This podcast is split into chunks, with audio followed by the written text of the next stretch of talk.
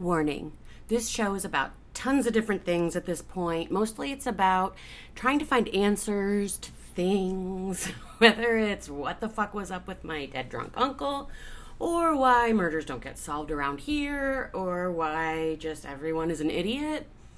Anyway, I'm searching for answers. There will be foul language, legal drug use, and a lot of feminism and hostility. Listener discretion is advised. And welcome back to Dead Drunk Uncle. This is your host, Steph. Because again, my friends have lives, and I don't. I have mostly a script here, so I should be able to stay on point again. And I'm working off of my super cool um, architect department office. It's my crafting desk. But I think I said before, I just like to sit here and pretend like I'm an architect for some reason.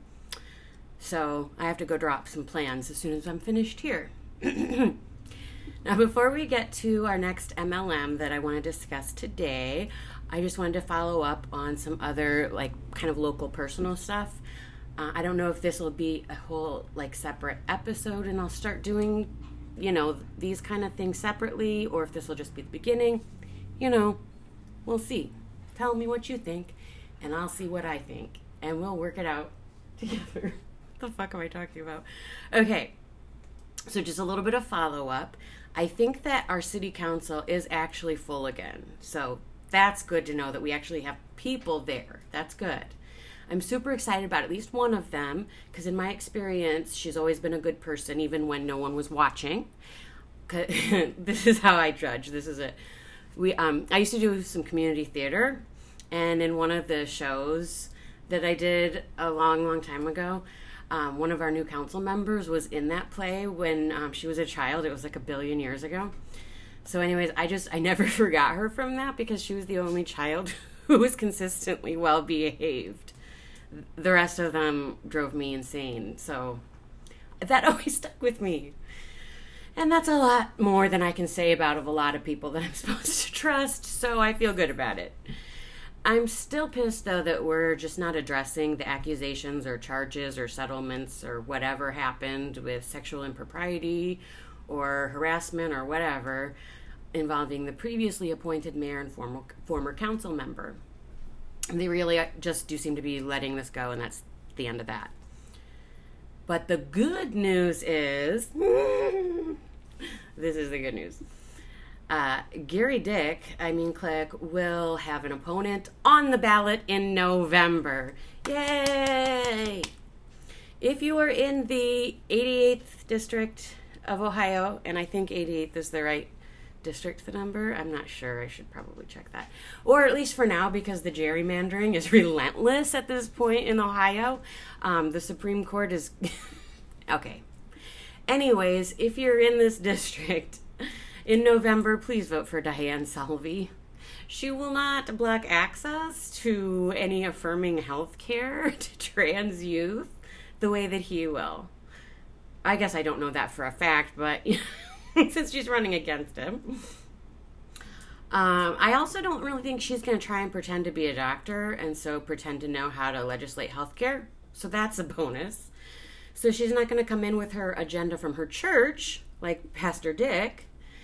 And you can also go ahead and read Pastor Dick's bill on experimenting. I can't believe he used the word experimenting. Oh, so gross.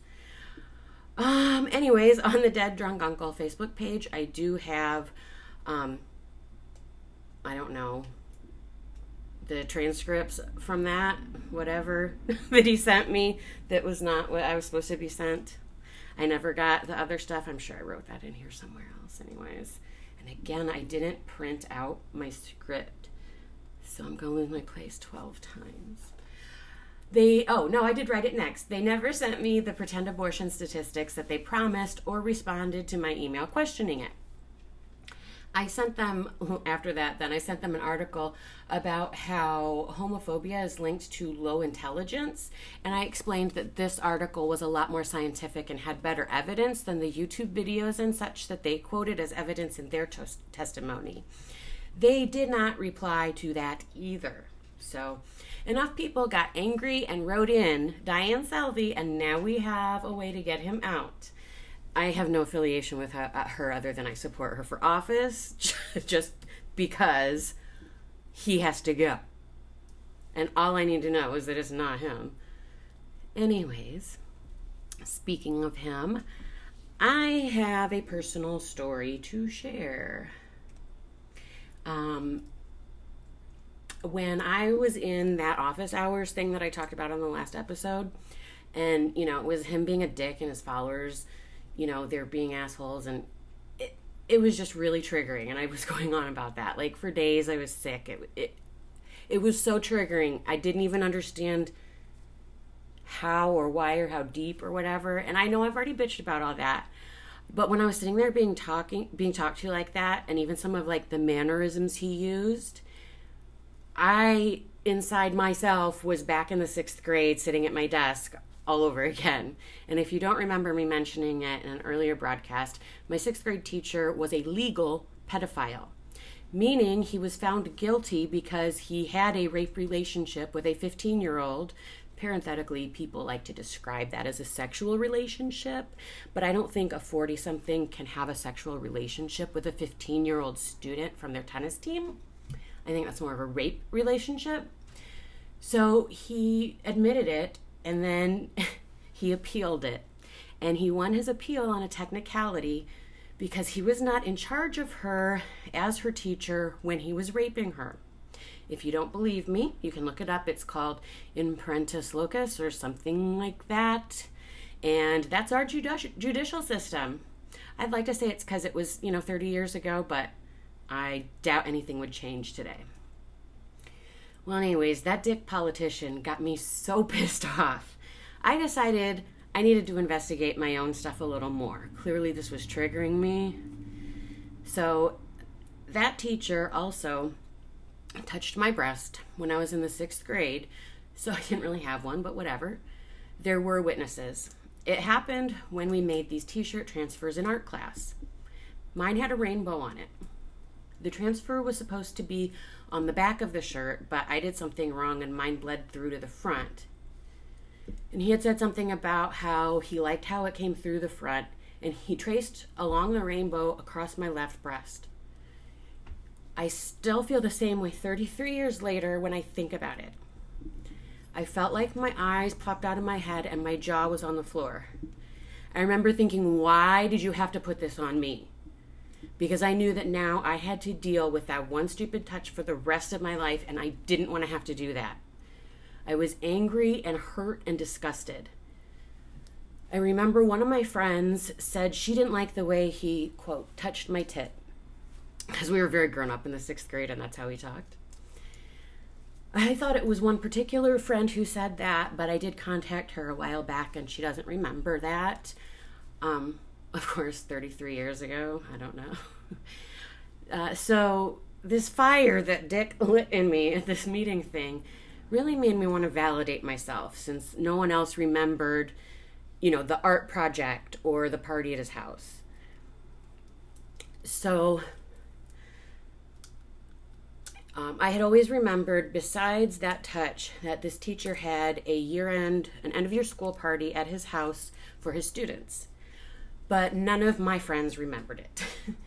Well, or at least, you know, like the friends that I have been friends with on Facebook that I would have known back then, they didn't remember.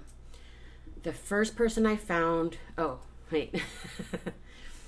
Well, the other day I found another childhood friend, and she remembers the party.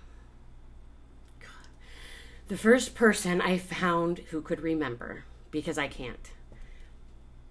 And she kind of just remembers that the party happened also. I have vague memories of that, of the party, that something bad happened, but I'm not really sure what. So, I mean, I, I truly am not insinuating anything. I don't know. I just remember feeling like it was bad. I have a couple flashes of being in the house alone and being outside, and there was like a swing that was hanging from a tree. But I think it looked like a porch swing. I don't remember any abuse or anything. But it's like I need to prove to myself that these memories that I have are real. I know they are. They're not new memories. But somehow validating the facts in those memories even aside from anything else bad that might have happened, just makes me feel so much better. So with this friend that did remember having the party or being at the party, but not really anything else about it, we brainstormed and reached out to a few more kids that we remembered from then. And I found ultimately the other day four kids who remember the party. I'm not finding anything weird about the party per se from anyone else either, but now I know that it really happened. So why did this grown-ass man, who was a teacher and a coach, have a party for preteen kids at his home with his grown son? Exactly my point. Proving these facts is all the validation that I need. I asked all these friends if they remembered the t-shirt incident, or at least making the t-shirts in art class. And folks, the other day I found a friend who remembers that we made the shirts. She wasn't in my same class. We had separate classrooms, but she didn't see the touch, but she did remember making the shirts, and that was the first time I ever had that validation. I can't tell you how good that makes me feel. I spent a lot of my childhood being told that I made up things that I knew I didn't make up, and being told that I lied about everything, no matter what. So, you know, no matter what, that'll do a little damage to your confidence and will ensure that you won't report things um, as an adult. Sorry, this is, I'm, I have my script here and I'm fine. So do me a favor and please don't kill, don't call kids liars if you can ever help it. The unintended consequences are massive. And also, all the people I contacted about this, even if they didn't remember any specific things about that party or the art class or anything, they still remembered he was a creepy old man, and they were not a bit surprised that he did it. And that's coming from people who experienced him as a teacher when they were about the age of eleven to twelve. We all knew he was a perv at eleven to twelve years old, from having him as our teacher. We talked about it all the time. No one did anything. It was okay for the teachers to ogle us if they wanted. We were just meant to deal with it and suck it up, because that's how the real world works. You can't control the pervs, so I guess you just have to learn from them. Okay, I can't write about that piece of shit anymore, but I had to update everyone on the validation part. Also, because I want to make sure I'm full of gratitude for that validation. I need to work on my gratitude, and this is a big one. But anyway, I started this podcast to work through and process a lot of that emotional trauma and shit from the piece of shit uncle. And an, undet- an unintended bonus was working through some more trauma, so since it's helped, I want to keep sharing. My therapist thinks I'm really doing well, so I guess I should keep at it. One more thing before we move on to the M L Ms. There has been, in my opinion, a bit of a reckoning in the true crime world. I first got into podcasts, listening to podcasts, because of My Favorite Murder. It was the only podcast I listened to for years. I love the show. Honestly, I still do. Okay? I I am ashamed that I do, but I do. I try to give people room to grow because I know I'm a real moron sometimes, and coming from rural Midwest America, I know I need some grace and understanding to do better sometimes because of my ignorance. I try to learn and grow so that I don't need people to leave me space because no one owes that to me or to educate me, but that's on me. But there are just going to be times that I'm not going to get it, and I hope that I can give people the space that I may need myself. But I'm finding it really hard to do that in this case. Early in um, this podcast, Dead Drunk Uncle, not this episode, but early in the podcast, I mentioned um, on an episode with Tessa, I believe, um, I mentioned Billy Jensen from the Murder Squad podcast. He was one of the people I had reached out to for help in investigating my uncle as the I seventy killer. You know, when I was like, I just need some fucking help. I am going to email everyone. And I did. And I did get some helpful replies, and that was great. And so Billy himself replied, and I was delighted. uh, like I said, I was disappointed it wasn't Paul Holes, but I just, that was my little joke, okay? Then the Murder Squad did an episode on I seventy like a month later or something. I had told him I thought it was going to be solved soon in my email. He likes to tie his wagon to almost solved cases. It's kind of a thing. Anyway, Billy replied, and I was delighted, and then, oh, I already read that part. I was perturbed that they did an episode after I had suggested it without any reply to me or to the initial email or any other messages or D Ms after that. Uh, I thought, you know, I shouldn't be bothered because this podcast, my podcast, is nothing anyone would want or need to steal ideas from. And I really just want to help get it solved if I can, whether it's Dead Drunk Uncle or not. So a big show like that, getting more attention for it is great. And then Murder Squad got canceled. And then we started to find out the real irony was Billy himself.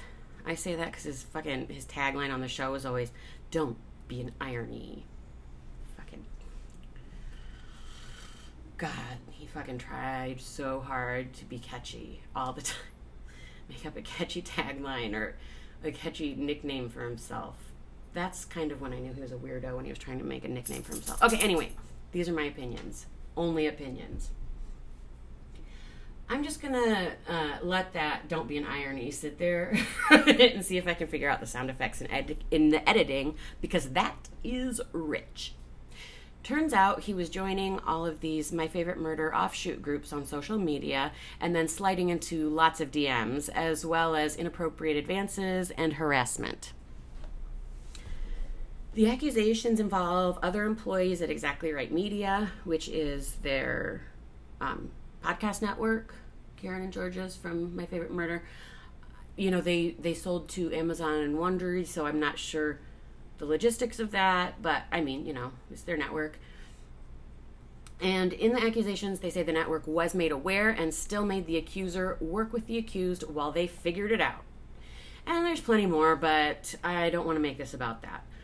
I want it to be about believing women, believing survivors, making safe workplaces, not giving, quote, allies the power to manipulate victims for their own gross benefit. I also realize now that Paul Holes isn't the hero I've made him out to be in my mind. I suggest you go on Reddit if you want to investigate any of this stuff more. You can get on there and you'll look up and it's a week later and you haven't eaten or slept, because there's a lot.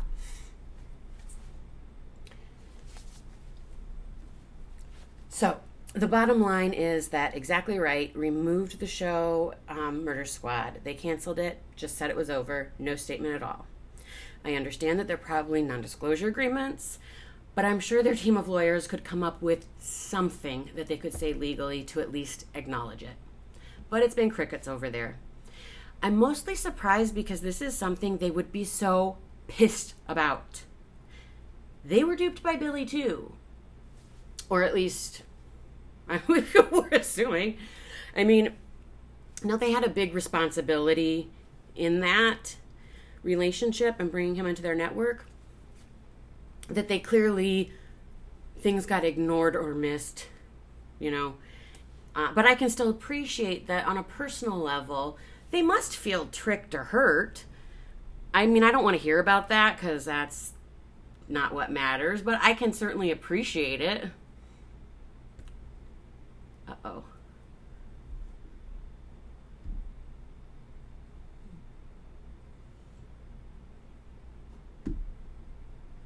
Oh, that's all I said about that. Okay, I guess I didn't finish that section. You guys, wake and bake. Wake and bake.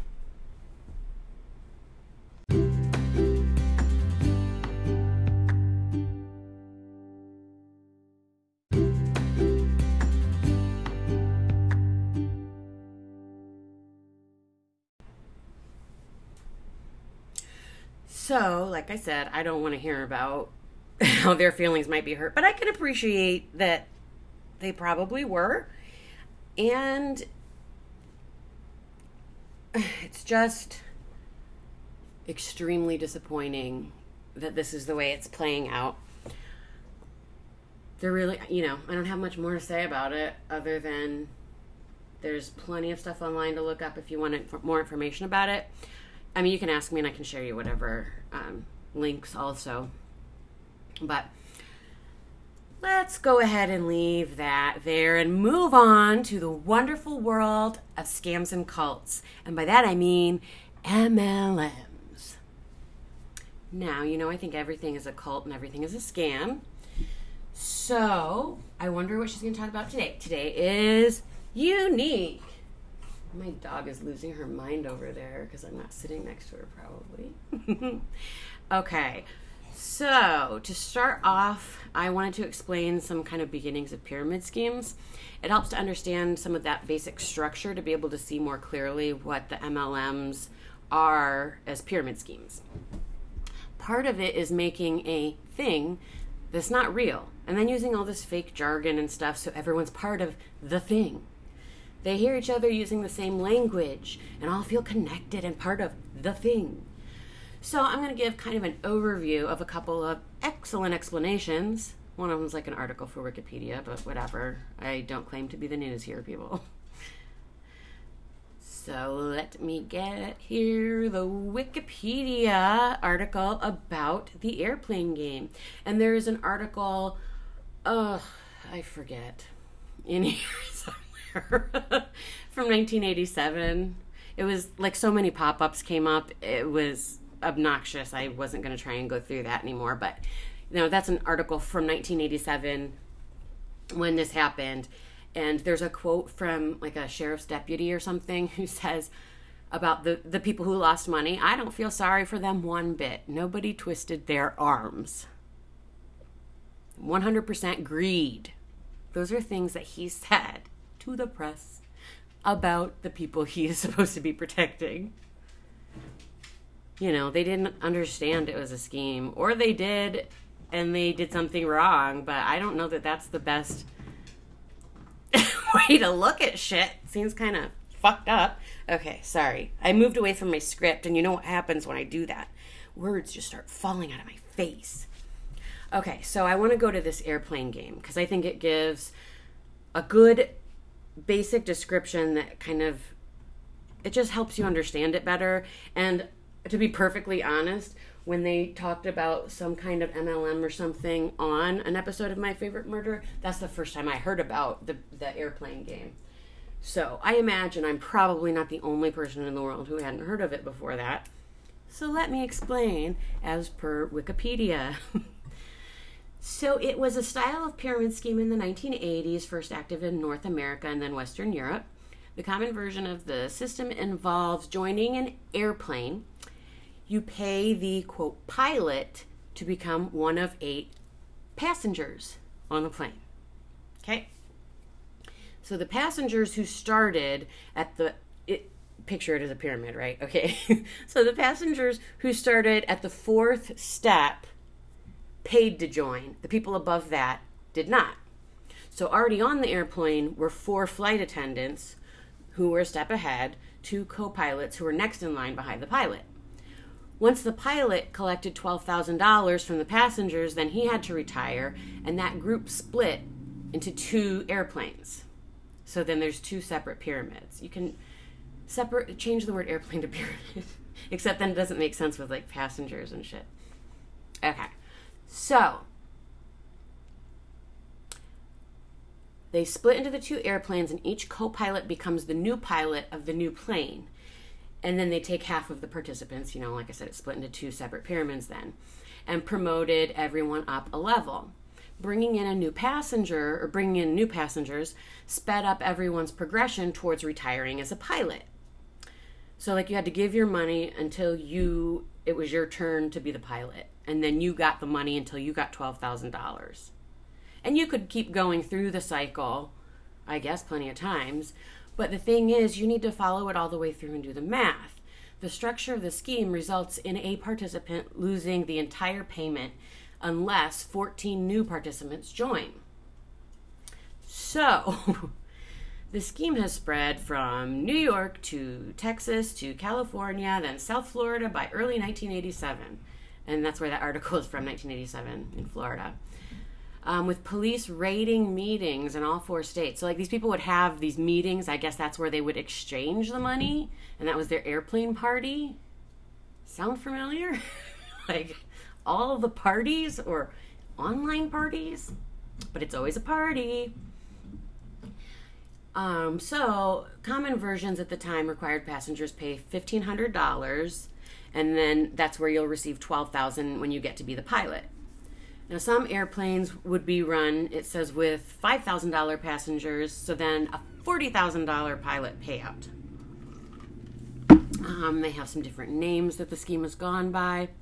It says it resurfaced in twenty twenty, conducted over Instagram and other social media platforms, going by a variety of names, including Blessing Loom, The Loom Game, Wheel, something, uh, Gift of Legacy, and Prosperity Grid in South Africa.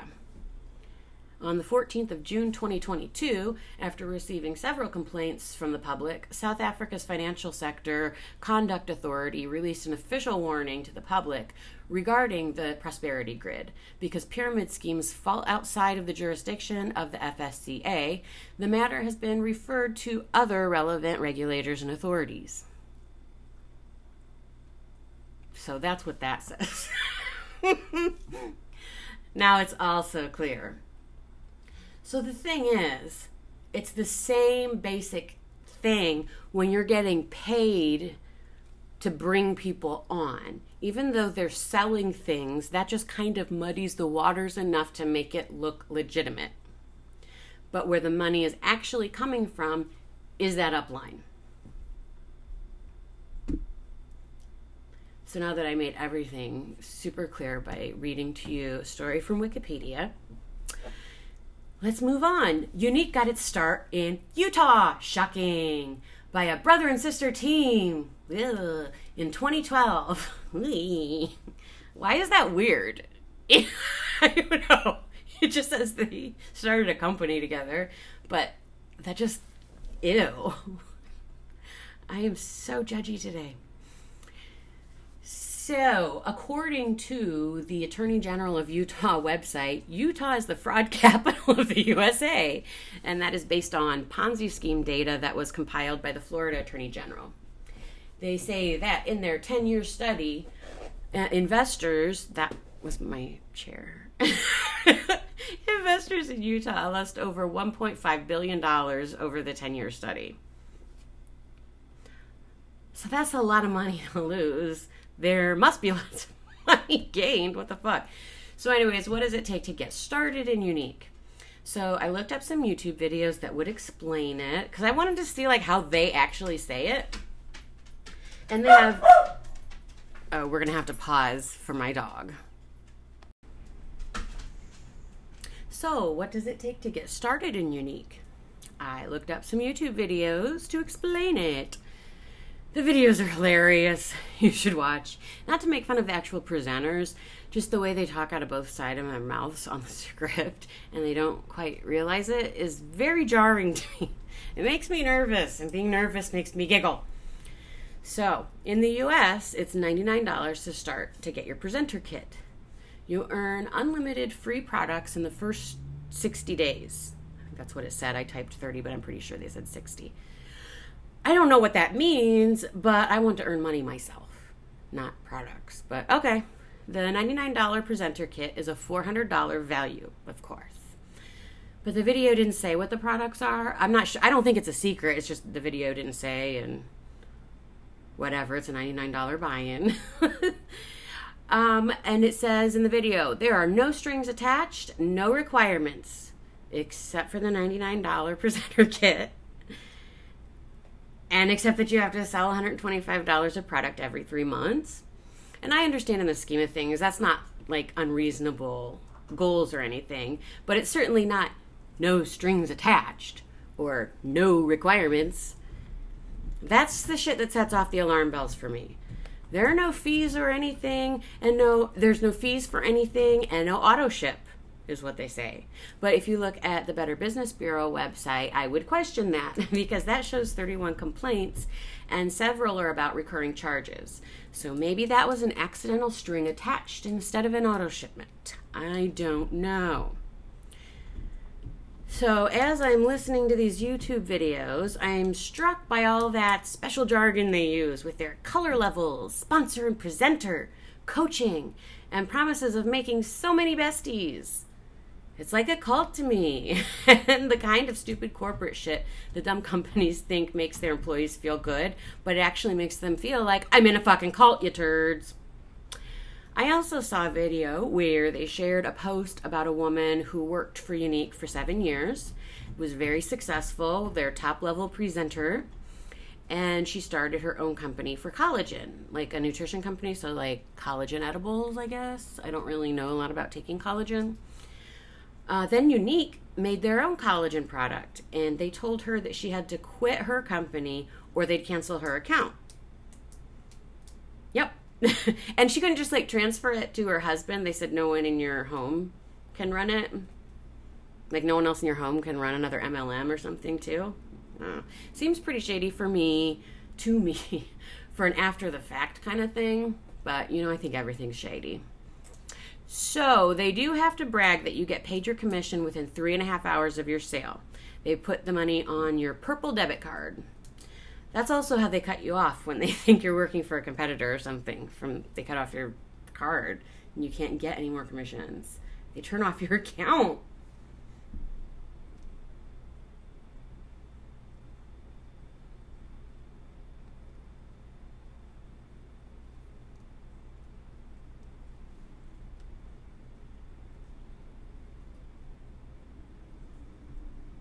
There do seem to be a lot of rules about not being able to work for any other M L Ms, but I think that may just be certain levels of color in the presenters. Not really sure how their levels work, but it sounded like they may be specific levels that you can't work another M L M. Not sure. It was as clear as I'm telling you now. Their main product seems to be their Moodstruck uh, mascara, or like three D lashes. It's called many things, I guess. It's the spider lashes mascara that you put the fibers on your eyelashes and then coats it with mascara. So it, it definitely will build up your lashes and make them thicker and longer. There's lots of brands that have pro- similar kinds of products. Um, so they have all kinds of makeup, but that was like their main, what seemed to be like their big gimmick thing. Well, they claimed the fibers in the in the three D thing were these special green tea fibers. I don't know why they were special, but they were supposed to be green tea. Turns out they're just cheap nylon fibers. They settled a class action lawsuit for three point two five million dollars without admitting any guilt. After all the lawyers got paid, the class got paid about one hundred thirty-six dollars each. So it was a big win. From all accounts, Younique does seem to be decent makeup. I've never tried any of it that I can remember. After I got tricked into going to a Mary Kay cult workshop in college, I got wise to M L Ms and stayed the fuck away. Previous to that, I had enjoyed Mary Kay. Anyone being that deceptive just to get someone to come to a meeting is clearly not on the up and up. So I do hear good things about the product. I'm not here to trash the makeup. Except... Except I don't think I like the mascara look myself, but I mean, I have strong opinions about eyebrows too, and I can keep them to myself because I know they don't matter to anyone. So I'm not attacking the product itself. It's the whole creating an upline and building your team and only making money if you bring those people in instead of being able to just sell the product and make the money. You have to keep bringing people in. Look, when I worked in cosmetics, I worked at a counter. I'm not trying to pretend I was an important person in the company. I got paid an hourly wage, plus a commission on my sales, plus gratis product a few times a year. Like, we got these order forms with dollar limits, and you could pick out whatever you wanted as long as it fell within that dollar amount. That was the best part of it. Anyway, it wasn't a lot of pay, it wasn't a lot of money, but it was like, I'm getting paid hourly. So of course I want big sales, but you can be sure I'm not making shit up to try to get you to buy more because my check, my paycheck doesn't depend on me overselling. They take that commission back and you expose yourself as an asshole if you do that. But of course, I want to show you everything you might like because you are coming to me to shop and ask me questions. So of course I want to make my sale as big as possible, but there's no incentive to be unethical about that. You know what I mean? Like, I, I have no incentive to like make a bad sale and then someone hates me and then I lose my commission. That doesn't help. And so with that system, I liked it because, well, I mean, I liked it because I got paid even if no one would buy anything. But there are going to be times when I'm just not going to push harder because I'm not going to be an asshole about it, right? And I didn't have to be forced to do that. Because, and the reason I say forced is because there was another um, department store in the same mall that I worked at. I almost started working there, where they were commission only. And not only that, you couldn't just accept a small paycheck if you didn't sell a lot. You get fired if you don't sell enough. And it was very strict. And people like got in fights over sales. And I'm telling you guys, there is no moisturizer that is worth that shit. There's no gift with purchase that makes that any good. Okay, sorry. I got lost.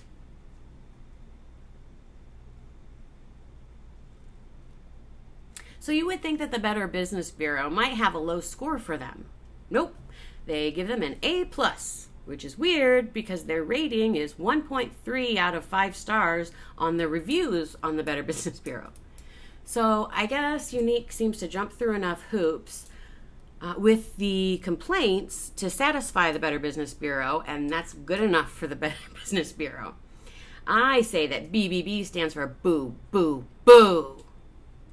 I was a little higher than I am now when I uh, typed this. So in conclusion, my dear best friends out there in podcast land, please proceed with caution if you must proceed with M L Ms.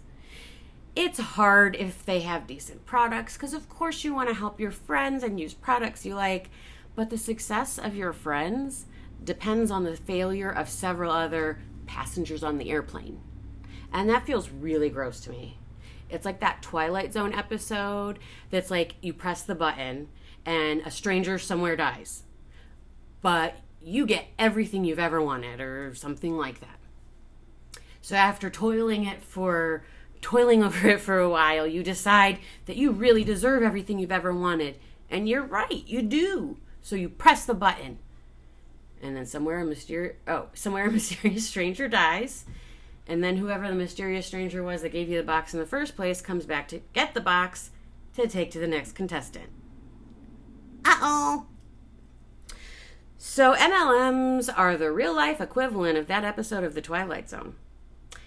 And I think, didn't Justin Timberlake try to make that into a movie a long time ago or some shit? I don't know, but it feels like that happened and the movie kind of sucked. Kind of like how the book Hearts in Atlantis is amazing, but the movie, even with Anthony Hopkins, just really, I, I typed fell flat, but it, it fucking sucked is what I thought.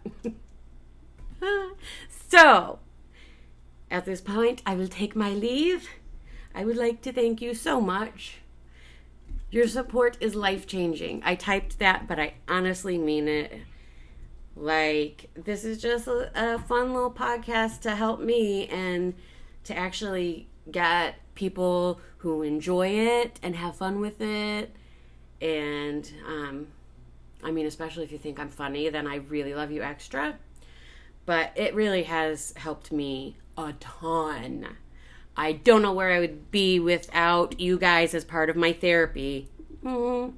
So thank you, thank you, thank you.